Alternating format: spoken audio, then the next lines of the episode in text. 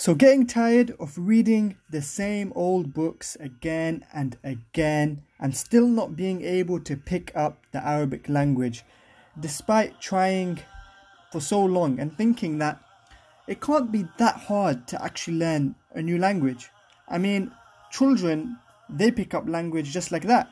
And that's the aim of this podcast, to immerse yourself into the Arabic language by practicing with dialogue upon dialogue upon dialogue and immersing yourself into the language so that you can now visualize and practice the language in your everyday life whilst you go out and do your daily activities. So what better podcast to listen in the background than this one, to learn that language immersively. Learn Arabic with Dani.